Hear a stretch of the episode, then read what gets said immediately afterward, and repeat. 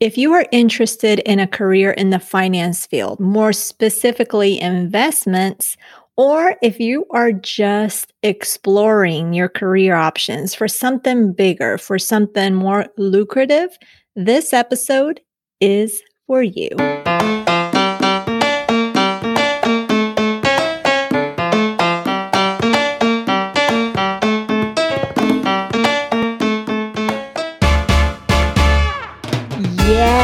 Are here. Bienvenida to the Her Dinero Matters podcast, a mixed language podcast hosted by me, Jen Hemphill, to help you become the reign of your money and love your dinero more. If you are needing some inspiration and encouragement at this very moment, you have come to the right place. Gracias por compartir este tiempo conmigo. Now let's jump in to today's dose of money confidence.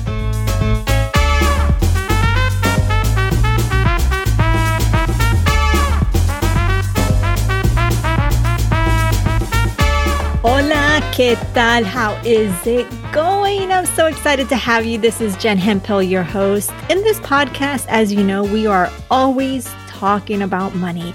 And my goal is to give you as much knowledge as possible. Some will be applicable to you now, and some may not. But because knowledge is power, and I want you to always be powerful, I wanted to have this guest on this show. Today's special guest is Carmen Ortiz McGhee. She is the Chief Operating Officer of the National Association of Investment Companies, otherwise known as NAIC, the trade association and the largest network of diverse owned private equity firms and hedge funds. She is a passionate advocate for diverse and women owned businesses and regularly speaks at conferences and events on various issues related to empowerment of a women's business, scaling diverse businesses, authentic leadership, among others. In today's episode, you will not only get to know Carmen, but learn a little bit about alternative investments and how this can be an optional career for those of you that are really into investments and really understand the ins and out of it. Or maybe you're just exploring a new career. Ready? Let's go and meet Carmen.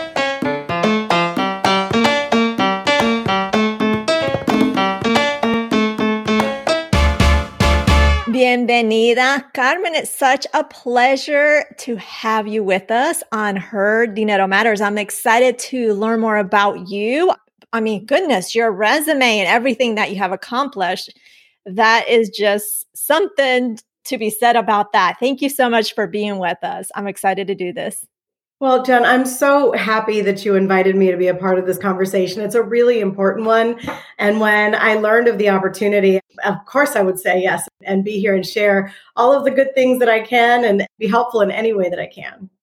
Awesome. Well, as usual, we start on this podcast by going back in time. So, if you could take us back in time and tell us a little bit about your upbringing, the experience, and lessons, because we really want to understand your money story. What has shaped you, your relationship with money, everything that you pretty much do with money in terms of your relationship and what you think of money. So, take us back in time, if you would, and tell us a little bit about that.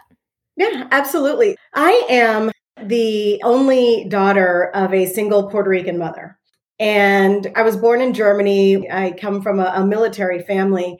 And when I was about five years old, we moved back to Puerto Rico. Unfortunately, there was no market for what my mother wanted to do. She wanted a career in military intelligence. And so we ended up here in the DC area when I was very young. As good Puerto Rican mothers do, she put me in Catholic school right away. And so I was kind of always the only one of me growing up. You know, and she was, again, a single mother. She had one income. We were blessed that she was able to succeed in her career and advance in her career pretty steadily. But things were really tight we had to make choices i'll say it like that you know and so we started living in a really humble apartment in sort of the arlington virginia area back in those days when it was still humble over there and then you know eventually we made our way to my mother bought her own home for us and what i always saw her practice was really if I can't buy it with cash, I'm not going to buy it. Credit cards were always like a really bad word in my house. My mom would have one that she would kind of use from time to time if she absolutely had to. But that's sort of the idea of using other people's money was really not embraced when I was growing up. My family was really conservative. It could have been the military background. My grandfather was super conservative. And I remember when my mom had the opportunity to choose between what is like a 401k in her government work, she decided to stick with the pension because it was much more secure, right? It was certain pay this much in and I'm going to get this much in so I know what I'm going to get. You know, now that we've gone through 2008, I think she's probably really glad that she did that. And it has worked out wonderfully for her.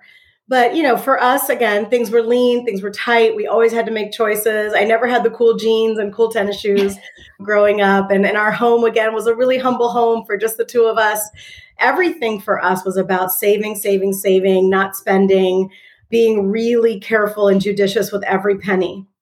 But, you know, I sort of brought that with me as I grew up. And so when I was in college, I never had a credit card in college. I never had any of those things. I worked to put myself through college. My mother was supporting me with the tuition, but everything else I had to pay for. And eventually I had to take over the tuition as well. for me, money, it wasn't a well informed, comfortable relationship with money. We didn't grow up talking about, you know, managing a budget and having different kinds of accounts and how do you really maximize your wealth, right? Because wealth wasn't even a thing. Right as Latinos, as Latinx, I think we just are, I mean, in my experience and everybody I speak to, it's just survival is so ingrained that when you survive, that's success. And we just don't think beyond that. And if we think about our Latin American countries, what happens when it comes to pension plans or investments? They look at the US to what they're doing and they're trying to duplicate their own, which I mean, I'm from Colombia. I only know what's going on in Colombia. Yeah. And sometimes that it's not necessarily the best thing or however they did it. I don't know the, the ins and outs. So we just don't have that experience, right? No. And we have to learn it. And I think that conversation is definitely shifting. I mean, seeing examples of you, the millennials that are out there, that are on TikTok, that are on Instagram, that are really talking money and building wealth. And there is no shame, there's no guilt because we tend to have this guilt around having more money than our families. Absolutely. So I digress. I just had to get that in. That was what I was going to say, right? It was like almost like money was a dirty word, like wealth was a dirty word. It wasn't encouraged to pursue wealth for wealth's sake. Mm-hmm. The messaging for me was, you know, go to a good school, get good grades, get a good job, work hard. Right. and no credit cards. and yeah, and then so there was no credit cards. You know, if you can't afford it with cash, don't buy it. There was no talking about this percentage should go into your savings account, this percentage, you know. It was a very simple way of looking at money. I wasn't really exposed to wealth for wealth's sake, or even as the result of hard work and having it not be a bad word until I joined an organization. And this was, I was 30 years old. And this was an organization called New America Alliance. Hmm. And it was in its infancy years, five years old. It was founded by Raul Yzaguirre and Henry Cisneros, who are two gigantic leaders in our community. And they thought that the Latino community in the United States had achieved enough wealth and influence and power that we could build an organization that would drive change from the top down rather than what most of our organizations do, which is from the ground up. Right. Cuando yo te digo que las personas que estaban en esta organización, I had never seen Latinos with this level of wealth and sophistication. And it literally changed my life. It changed what I understood was possible. It changed, you know, for them, it was there's no shame in doing well. The better you do, the more good you can do. Right. And there was a strong sense of philanthropy and strategic philanthropy in this organization. And so it really, it was then that I really started trying to figure out okay, how do I get in this game? For me, it was really about learning and absorbing everything I could from all of the conversations. It also happened to be my baptism by fire into the world of high finance. Mm.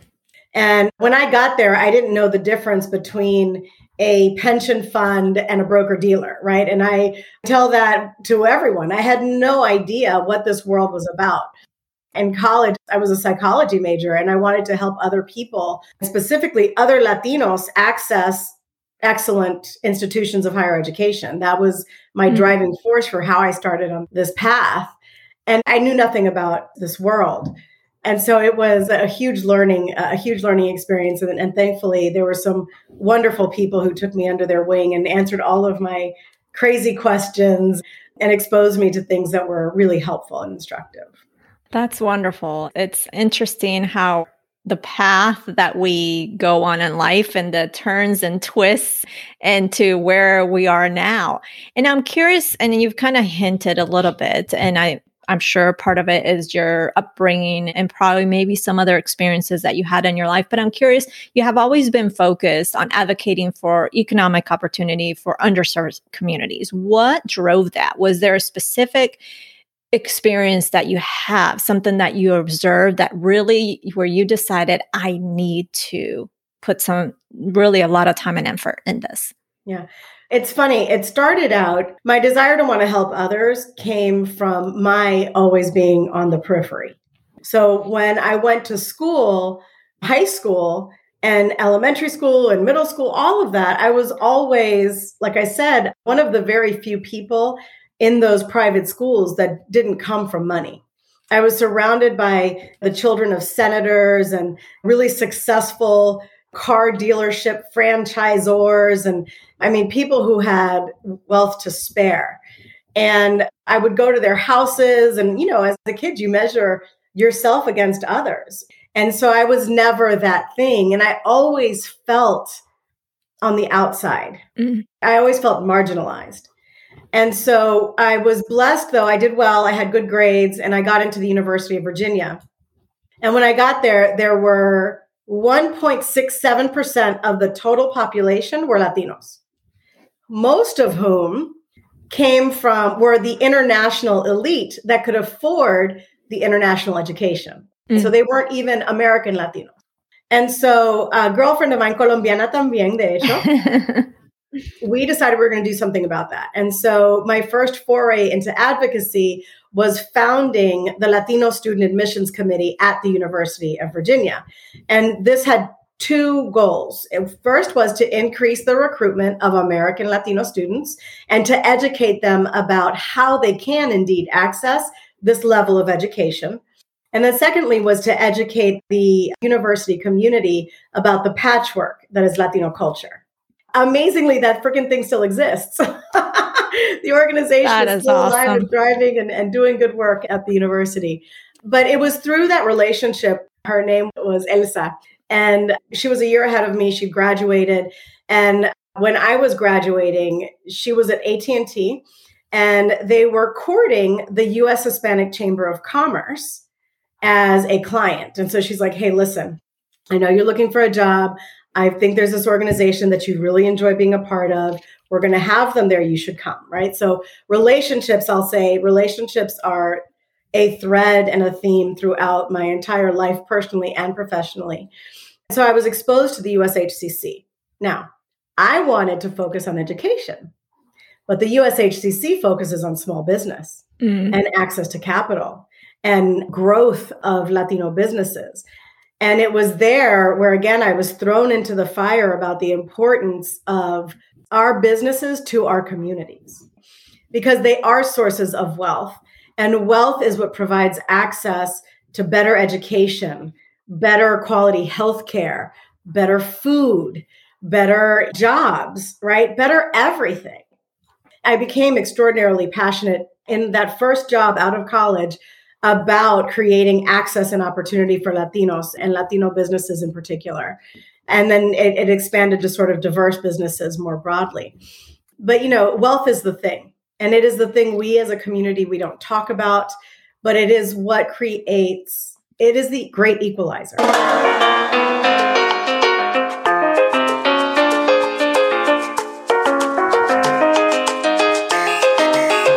I'm taking a quick second to interrupt your listening to remind you this show relies on your support to continue to grow.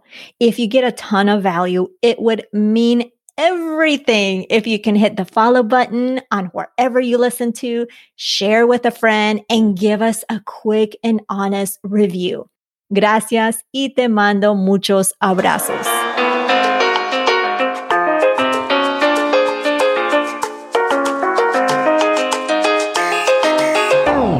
Talk to us about those opportunities specifically for women and people of color who've just had their doors closed on them. And, you know, you talk about capital and when you talk about the Hispanic Chamber of Commerce and how you wanted, where you were helping to provide that access. And so access to capital, because we know that Latino owned businesses, what happens they either don't know of the opportunities, don't know how to access the opportunities, and therefore they self fund their opportunities, whether they borrow from their family members, whether they go into their savings, which you know, it depends on the situation and the business, but that's risky, right? That can be risky. So, talk to us about how I guess we should start with your company, the National Association of Investment Companies, and talk to us about how you help. I'm just curious because this is an area that is such a need, such a need yeah. for that. So talk to us about how you all help to create those. Yeah. I'm going to go back and then I'll come back to NAIC. Absolutely. The number one thing that I would say is everything is relationships, right? Relationships, relationships, relationships.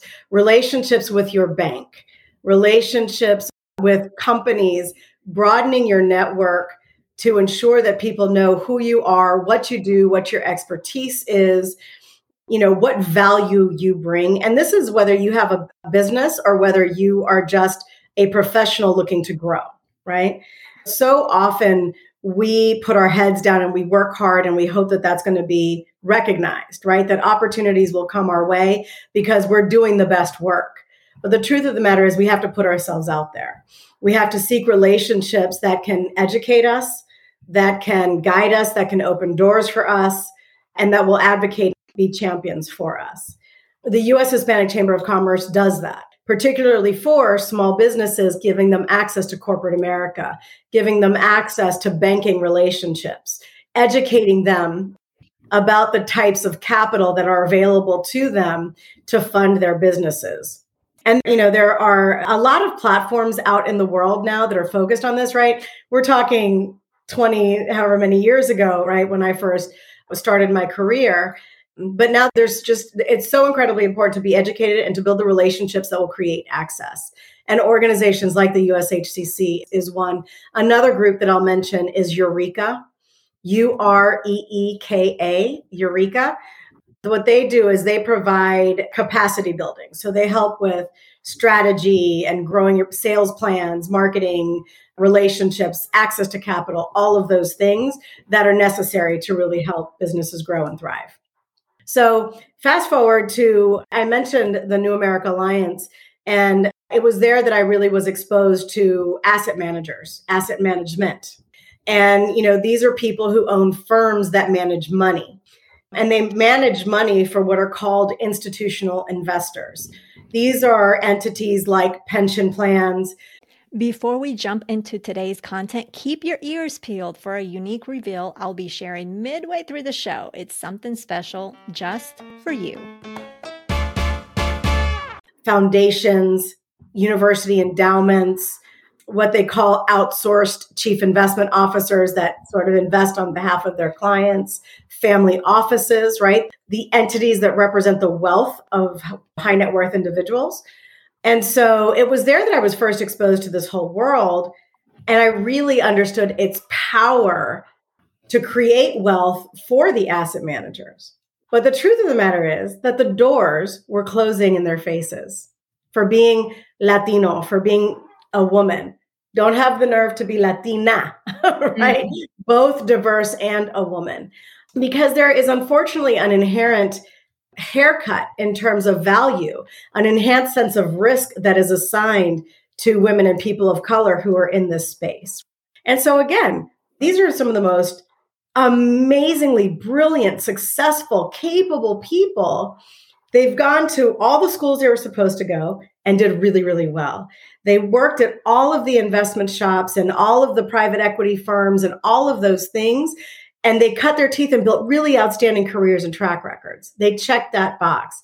And then they had the temerity, the courage to step out and build their own firms to continue with all of the great expertise that they've built. And now all of a sudden the doors close in their face. And I just think that's tragic and unfair and wrong. And so the NAIC, the National Association of Investment Companies, advocates on behalf of diverse and women owned private equity firms and hedge funds. And really all of the alternative investment classes. So that also includes real estate, private equity, it includes infrastructure, it includes private credit, and a variety of, of other asset classes. But our members are small businesses, just like in any other industry. And so they face the same challenges. One of our biggest areas of focus is increasing access to capital. It's the same story. Except in our situation, we create bridges and open doors to those institutional investors that I was mentioning earlier, right? The pension funds, the foundations, endowments, insurance companies, corporations, some of them still have pension funds. And so we work really hard to build those relationships, open the doors, educate the investors about how these diverse managers actually outperform the general market and should be considered and given the opportunity to receive capital. So, talk to us a little more for those listening. You mentioned alternative investments. So, mm-hmm. when it comes to investing, especially in our community, and that's changing, as I mentioned before, people are overwhelmed with the thought of where to start, right? Mm-hmm. Some people do we need to do a stock? So of course there's robo advisors, there's all sorts of different things. So when it mm-hmm. comes to alternative investments, if you could talk to us about what those are and maybe there's pros and cons to yes. to everything mm-hmm. and who maybe should be considering what mm-hmm. you all help this with. type of capital. Mm-hmm. Yeah, happy to do that. So, alternative investments, we'll focus on private equity specifically. Okay, okay, perfect. So, private equity, we call it patient capital.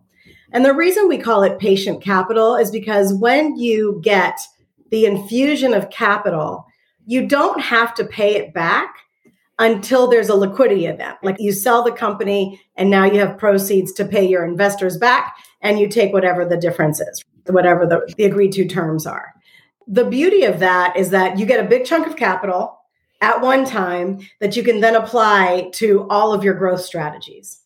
And whether it's marketing, whether it's hiring sales teams, building out or acquiring technology, you have the ability to do those things without worrying about how to service them on a monthly basis or a quarterly basis like you have to with debt. Mm-hmm. When you take out a loan, you've got to pay that in a regular clip from the moment that you take out the loan. Right.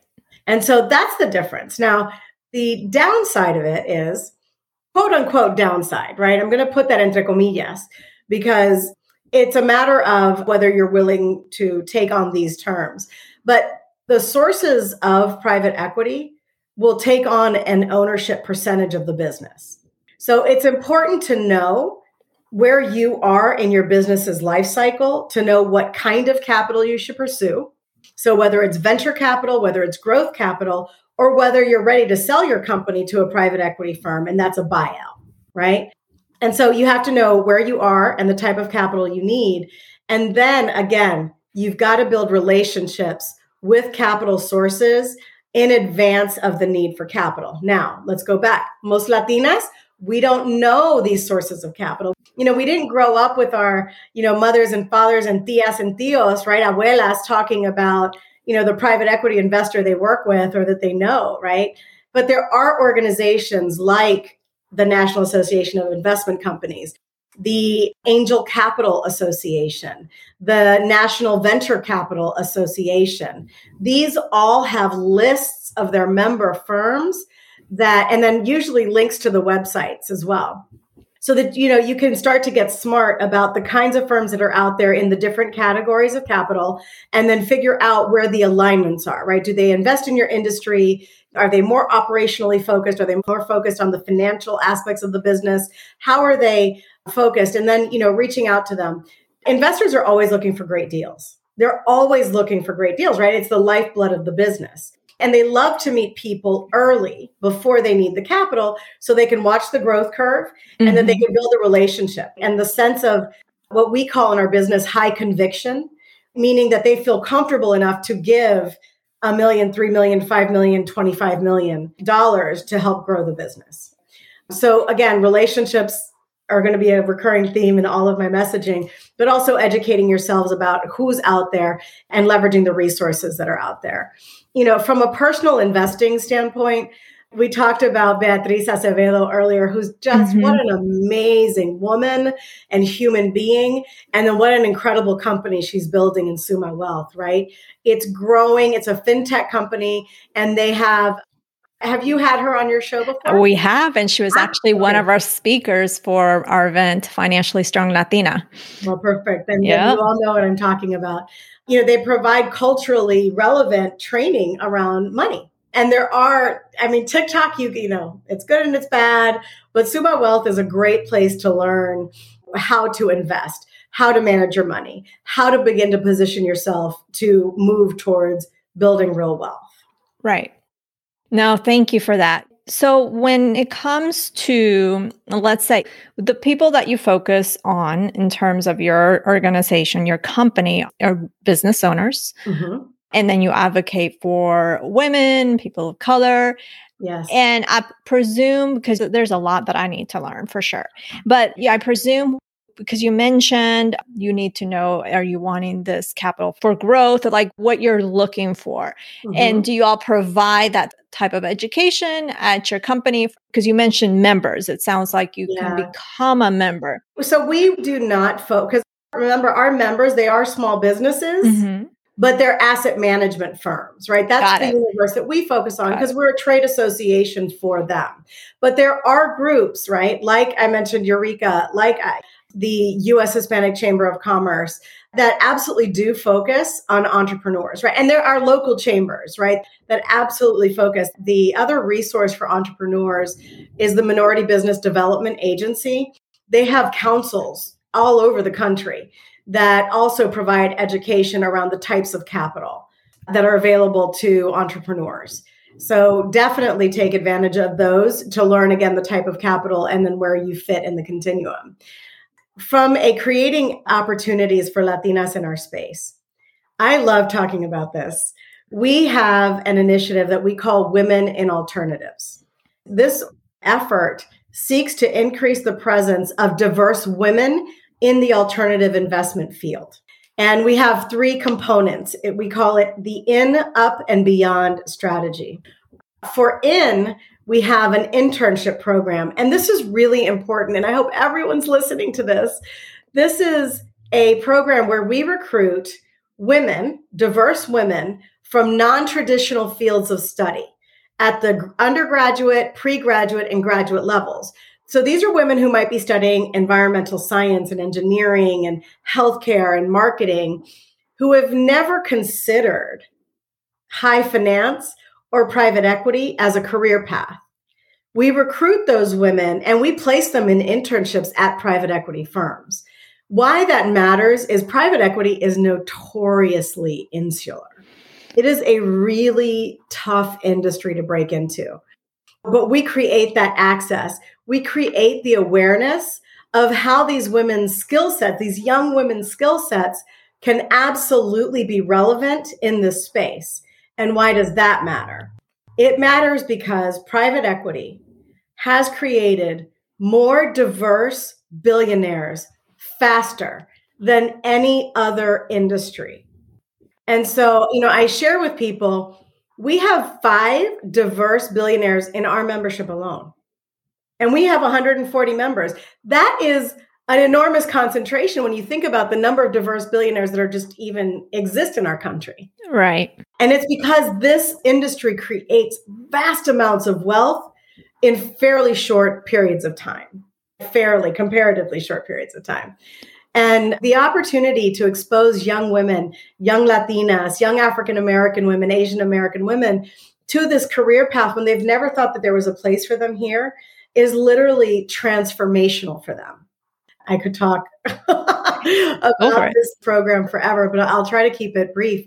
You know, we had women who literally changed their career track, their program of study after participating in our internship program and then had the opportunity to get right back into other internships with other private equity firms. It's really, listen, talent is equally distributed, right? Every community, every gender, all of us are brilliant and have the ability to achieve and do incredible things. What is not equally available is opportunity and access. So if we can create the pathways and open the doors and let them see people like them who are doing it, right? right? One of our members that I'll mention, Ivelisse Rodriguez Simon, Puerto Riqueña, is the founder of Avante Capital. And she has an extraordinarily successful firm. She's a, her particular strategy is an SBIC firm, small business investment company strategy. And, and she's doing extraordinary well and building wealth and then has the opportunity to create opportunities for others. And so, you know, I can't say enough that programs like this can be life altering for our young women. Yeah, well, thank you for sharing that story on your member and educating because, like, this is an area that I have little knowledge in, and a lot of us do as well. So I love that your company advocates. I love that for us and really has because it's an internship, right? So the paradigm changers, yes, because I, I, got stuck on the internship because I love the young, the babies, right? I love okay. them. but yeah, so the paradigm changers for the in component of our program is an internship. We're going to be opening applications next week on our website, naicpe.com. So, for anyone who's listening that is undergraduate, pre graduate, or graduate, or has an undergraduate, pre graduate, or graduate, young woman, Latina, that is interested in learning more about the program, it'll, we're going to launch on Monday afternoon. So I definitely encourage people to visit our website and our LinkedIn will be announcing it and, and you know, kind of wallpapering the universe with information about it. I love it. Well, thank you for sharing that because I know when when it comes to the financial industry there's not that's changing and obviously you're a part of that change there's not a lot of latinos and i know in the area of like uh, certified financial planners there's like a 1% or something like that that is latinos and i can imagine that in your field eh, there's probably less than 1% overall less than 1% Absolutely. and you're working to change that and i love that because i know that and actually, I think of Beatriz each time I say this because she said it so well at our event is how us as Latinx or as Latinos, we are the ones that spend the most, yes. but we save the least, right? So if we're able to I have my own reasonings why those stats are the way they are, and we yeah. don't have time to get into that. Long history, it, right. yeah. Uh, but we have the ability to change the projection of, of our wealth, right? There's that huge wealth gap. And yes. I know women are known to be really good investors, just saying. Without we're, question. we're good investors. So I really love the role and, and, the work that you're doing. I appreciate you. I know we can continue this conversation. Thank you so much, Carmen, for being here, for educating us, for sharing your story as well and a little bit about what you do. Thank you so much. Thank you so much for having me. This was wonderful.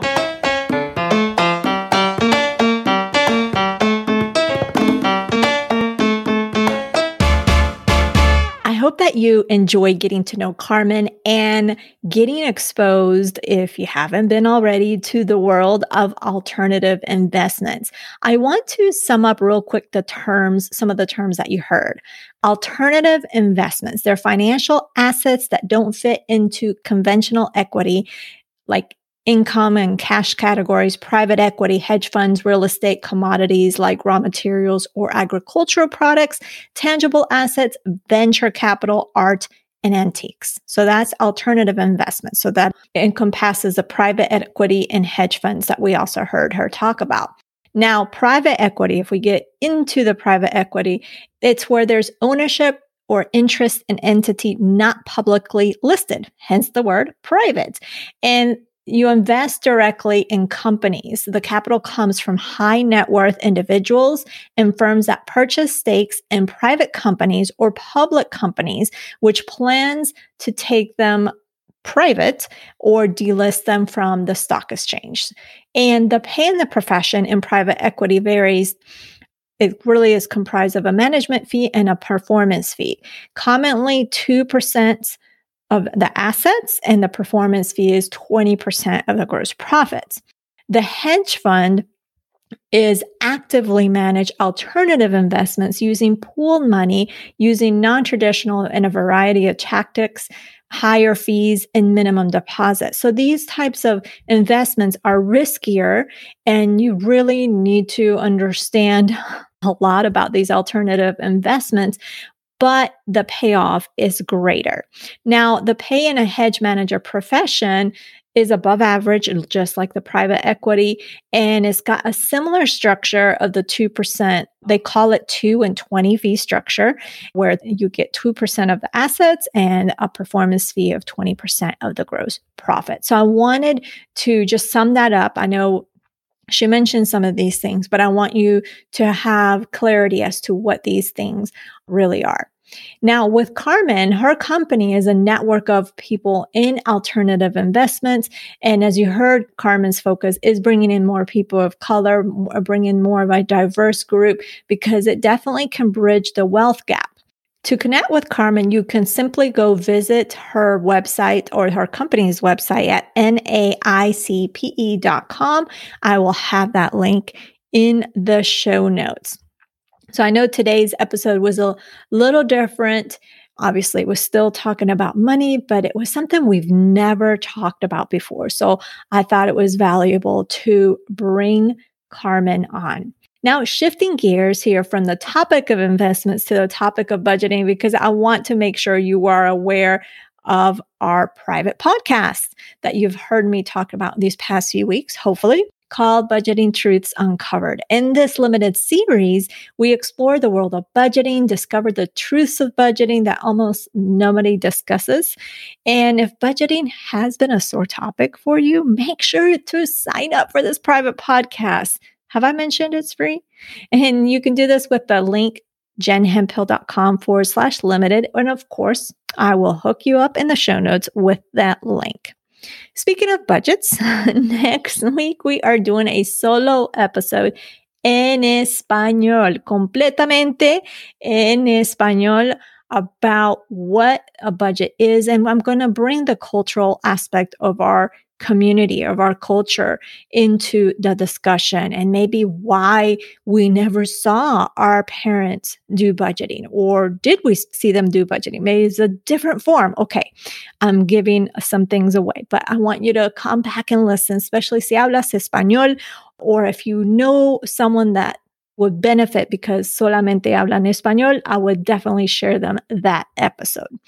Bueno, pues that is everything. I appreciate you taking time out of your busy schedule to tune into the show. You could check out the show notes over at jenhemphill.com forward slash 293. That is jenhemphill.com forward slash 293.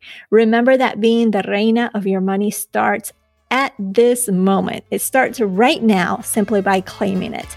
I believe in you and so should you. Nos hablaremos el próximo jueves. Ciao.